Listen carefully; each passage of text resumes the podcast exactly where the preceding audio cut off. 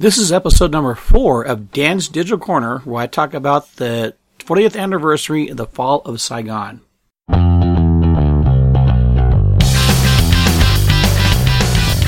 Welcome to Dan's Digital Corner, where we try to solve the world's problems one podcast episode at a time. In this show, we talk about anything and everything under the sun world events, local issues, politics, religion, travel, cooking, eating, veteran issues, you name it, and we just might talk about it. We share opinions, air out our dirty laundry, try to offer some sound advice, and make sure that we're all having fun at the same time. Now, welcome your host, Dan Harley.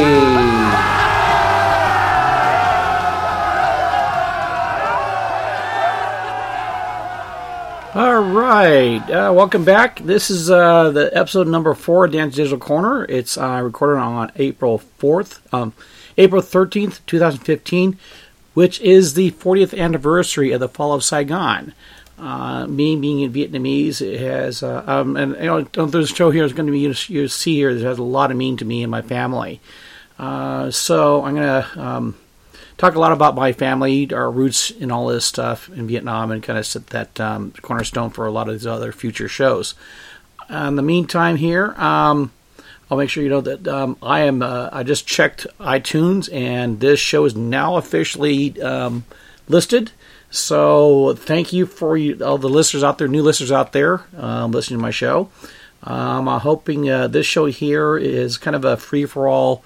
We talk about anything, everything in the world kind of stuff. And like I say, this particular show, we're going to talk about the uh, fall of Saigon and Vietnam, Vietnam War, and whatnot. So anyway, um, I want to go ahead and get my sponsor in online here for the shameless plug, and we'll come back to you shortly after that. So stay tuned. This episode of Dan's Digital Corner is brought to you by Prime Concepts for Internet Solutions. In today's e-business world, your business needs to be online. The problem are the technokeets between what you need to do and where you need to be. Web designers, SEOers, social internet marketers, and the liking tend to create more problems than solve and drown you with techie speak so you have no idea what's going on.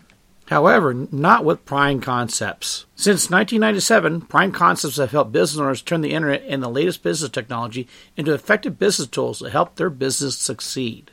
We bring practical, cost effective solutions that generate results, and we take the time to thoroughly explain the technology so you can make informed decisions for your company's destiny. We take pride in our impeccable integrity and our eagerness to help business owners and entrepreneurs succeed. So, if you have a website that you spend a lot of money on only to watch it sit and do nothing, if you're tired of paying for services like SEO or social internet marketing that you don't understand but led to believe that you need because some technical geek convinced you into it, if you simply need to make the phone ring, have more customers come through your front door, and increase your business revenue, then you need to contact Prime Concepts. Visit primeconcepts.net and start down the road to your online success. Visit our website at primeconcepts.net to access lots of great information and tutorials on how to make the internet work for your business, free and with no obligations. That is P R I M E C O N C E P T S dot N E T. Prime Concepts, where our success is your online success. Okay, we are back. Um, as mentioned, this particular show is going to be about the 40th anniversary of the fall of Saigon, uh, what it means to me, my family, and whatnot. So, probably best way to start off is you know how my family's rooted in Vietnam. Um, it starts um, well two ways with my mother and father. My dad's tour of duty, he was in Air Force. He was um, from 1964 to 1965. It was then a class- classified operation. He was there to prepare for the war. He was um, installing classified encrypted, encrypt, encrypted communication equipment between all the bases in Vietnam and Washington D.C. Um, it's now, it's now not a secret, but at the time we were preparing. He was preparing for a war. Had this gone out, um, you don't do this. You don't put this equipment in without um, eventually using it. So um, so he was there during the transition from MAG, M-A-A-G, to MAC-V, well, basically being um, uh, MAC is Military Advisor Combat Vietnam. Uh, essentially, the start of the Vietnam War. Uh, if you look at history books, you'll um, recall when the Marines landed on Da Nang Beach. Uh, my dad was there before and after that happened. So, um, so yeah, he was there in the beginning. And um, while he was there, he met my mother uh, almost toward the end, end, of his tour. he was the uh, in charge of the NCO club in Saigon, and met my mother there. And uh, they quickly fell in love, got married, and my mom became the second war bride to come from Vietnam. Only other one other Vietnamese woman had ever married an American GI and come over from Vietnam, besides my mother. So she was there very early in '65. They got married in '65. Um, came back here and uh, lived their life out in Apple Valley. Um, and uh, at the time, I was born shortly at in, in '66 in Apple Valley, and um, lived a relatively normal life. And uh, actually, um, and, and at the beginning there, it was just our family. We didn't know what's going, except for in the news was going on Vietnam. We get some some news back and forth. One of my uncles died in combat over there. We got a really sad um, phone call. I recall when I was a little kid. Uh, we also had uh, my brother and I had a unique, very unique opportunity. We both visited South Vietnam during the war. This is um, a, just I started kindergarten there, so and we were um, literally a handful of American-born children who were in South Vietnam. So I started kindergarten in Saigon. In fact, we were there for that long. I met my grandma and grandpa and many of my aunts and uncles there, and I, you know, I went back to sit recent, fairly recently, or relatively recently, and um, I didn't re- didn't realize I still remember much. A lot was going on then. So, um, and so I had family, and I found I had family actually on both sides of this conflict over there. For our my family was literally a, um, you know, a a, a uh, uh, Revolutionary War. There we have um, North and South fighting. My my northern family did not like communist control and fought fiercely against it. Uh, this is something that is probably might be counter to a lot of the history books and media at the time. Um, we're getting, and that, that's kind of makes me, even to this day, makes me skeptical about what the media puts out, pushes out there. Uh, even back then, when I was a kid, I get one story and then you hear a different story on, from the news. Um, but uh, I had family that fought fiercely against the communists. They didn't did not want to be communists. They did not like communists. That's the reason why we're in South Vietnam. Um, and um, so it kind of leads to the fall of Saigon, what this means to our family. Uh, it was, um, probably in a nutshell, is a sudden change in all of our lives. Uh, most of my mom's, my mom's family escaped Vietnam and, and relocated in California. Uh, my uncle Hung, my oldest uncle, and his wife, um, left Vietnam via Air American on top of the U.S. Embassy. Uh, everybody kind of re- probably recalls a lot of those, um, you know, the, the film footage back then with the uh, Huey helicopter landing on the Embassy roof and take off. My uncle and aunt were literally on one of those helicopters. Had he not, had he not escaped, he certainly would have been executed for uh, just due to his position um, in the ARVN. Um, aunt's grandmother and one cousin somehow arranged transportation for Saigon and ended up in Manila, Manila and um, and met my uncle at the time there and worked their way into, into California. My grandfather was a monk at the time. He was in Vung Tau when the fall of Saigon can't happen, and he led thousands of Vietnamese to boats along Vung Beach to escape the country. Um, somehow, somebody got stuck on one of the boats that tried and tried that boat tried to go for the Philippines, and uh, because the weight and everything, it was taken on water and almost sank. Uh, fortunately, a ship for the American fleet saved them. So, and my uh, my grandfather himself has a, just an incredible story to talk about, and one of these uh, one of these. And one of these um, shows in the, in the, future here, we'll talk about that more. Um, anyway, at least two of my uncles um, that were fighting on the ARVN side stayed and kept fighting. Um, they both were captured. One was captured in prison for seven years. Waddy was in prison over there. They broke all his arms and legs and and ripped his eye out. He had, I mean, for no reason, they just ripped his eye out. Um, pretty horrid way of being treated, obviously. Uh, when he was released, he weighed like less than 80 pounds. I mean, he was a skeleton himself. Now, my other uncle, Michael Kung, he had um, same same treatment, but worse probably. Um, arms, legs broken, um, head battered. At some point, he had he still had permanent brain damage, and uh, he was in, he was incarcerated for 13 years, and um, so long they moved him up north and and um, kept him in because of his position and all that stuff.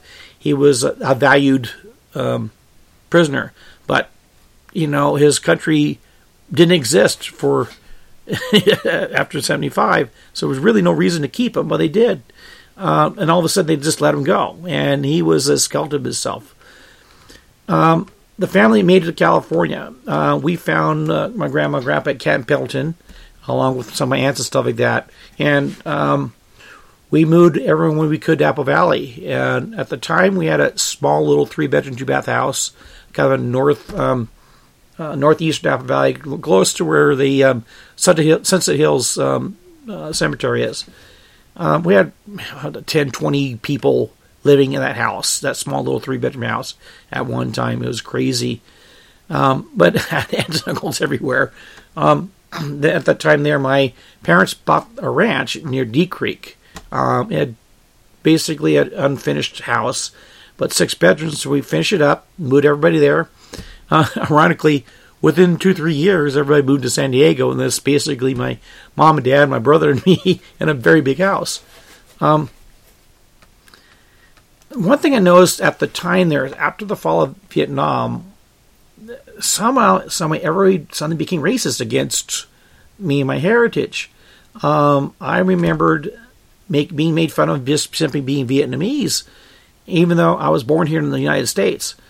And everybody, uh, not everybody, but a lot of people made me feel like I owed something to America just because for for being here, even though I was born here. I'm an American too. And um, what really, really got under my skin is one of my teachers in junior high. She literally had an open debate as to whether or not the refugees, Vietnamese refugees, should be allowed to stay in this country. Didn't even bother. She knew I was Vietnamese. She knew I was Vietnamese and didn't even bother that I was in the class and still had that debate. And I bit my tongue. I bit my tongue hard for that. I would. I just. And it, it was one of those things, you know. I, I turned the other cheek and just dealt with it uh, in my own mind. But you know, time moved on, things moved on. My man, I, I be proud of my family. They all worked very hard to better themselves. They literally, most all of them came, literally came here with nothing and lost everything. Um, my one uncle, he was a major in ARVN, uh, very well off in, in Vietnam. Um, always had people working for him um, always in in a, in, a, in, a, in a position of power, and he came here with nothing. And his first job, he's resorting to pumping sewage as his first job, and he did it. Uh, most all my family went to school, opened businesses, became successful. As a consensus of the Vietnamese in general, they adapted very quickly and became very successful Americans. Um, as my other relatives started escaping Vietnam, that's a whole other story in itself. Um, we took care of them. You know, we took them in, uh, put the house under them, uh, got them jobs, got them educated, and they moved on to become successful themselves. And um, you know, for some thirty or some odd years later, um, ironically, despite all the treatment that happened back then, um, my family and we frequently visit Vietnam. Um, in fact, I married a, a Hanoi, Hanoi girl, a, a, northern girl, as I call it, and um, even my uncles, but both my two uncles I talked about, we were both in prison. They frequently visit Vietnam now. So it, it um, in fact, you know, Vietnam today, yeah, Vietnam today is like a far cry from Vietnam in 1975. Um, and also, seems like it, you know time does eventually heal all wounds. So anyway, um, I'm gonna kind of close this for now. I'm gonna have more on Vietnam and the Vietnam War in future shows. I should mention that you know because of my heritage, because of my family, I studied the Vietnam Vietnam and the Vietnam War since I was a kid, and I learned um, a lot from this. One thing is the mean, that media and history books tend to lie when convenient, and um, hopefully maybe dispel some of those lies and truths, whatever. And one last very important thing before I close, to my dad who has since passed away uh, in November, and all Vietnam veterans out there. Um, thank you very much for your service and sacrifice. I'm a product of the war that you served in, and I'm grateful for your service. My family is too. You know, you gave them a taste of freedom during the war. You they, that taste stayed with them for the rest of their lives. Thanks to you, many of my family were fortunate to chase that American dream and become successful Americans. And they give back to the, give back to American the, the, the American community that they now call home. So thank you very much for your your service and your sacrifice, and God bless all of you. With that in mind, we'll close this show for now, and we'll see you next time. Thank you. Good luck. God Godspeed to your success out there. That's the end of this episode of Dan's Digital Corner. To see the show notes, leave comments, or listen to past or future episodes, visit danharleyjr.com slash digital corner. That's D-A-N-H-A-R-L-E-Y-J-R dot com slash digital corner. If you want to be a guest on future shows, then we'd love to have you on. You can contact us through our website at danharleyjr.com. Be sure to subscribe to this show on iTunes or in your favorite podcast directory. Thank you for listening. Good luck and Godspeed to your success.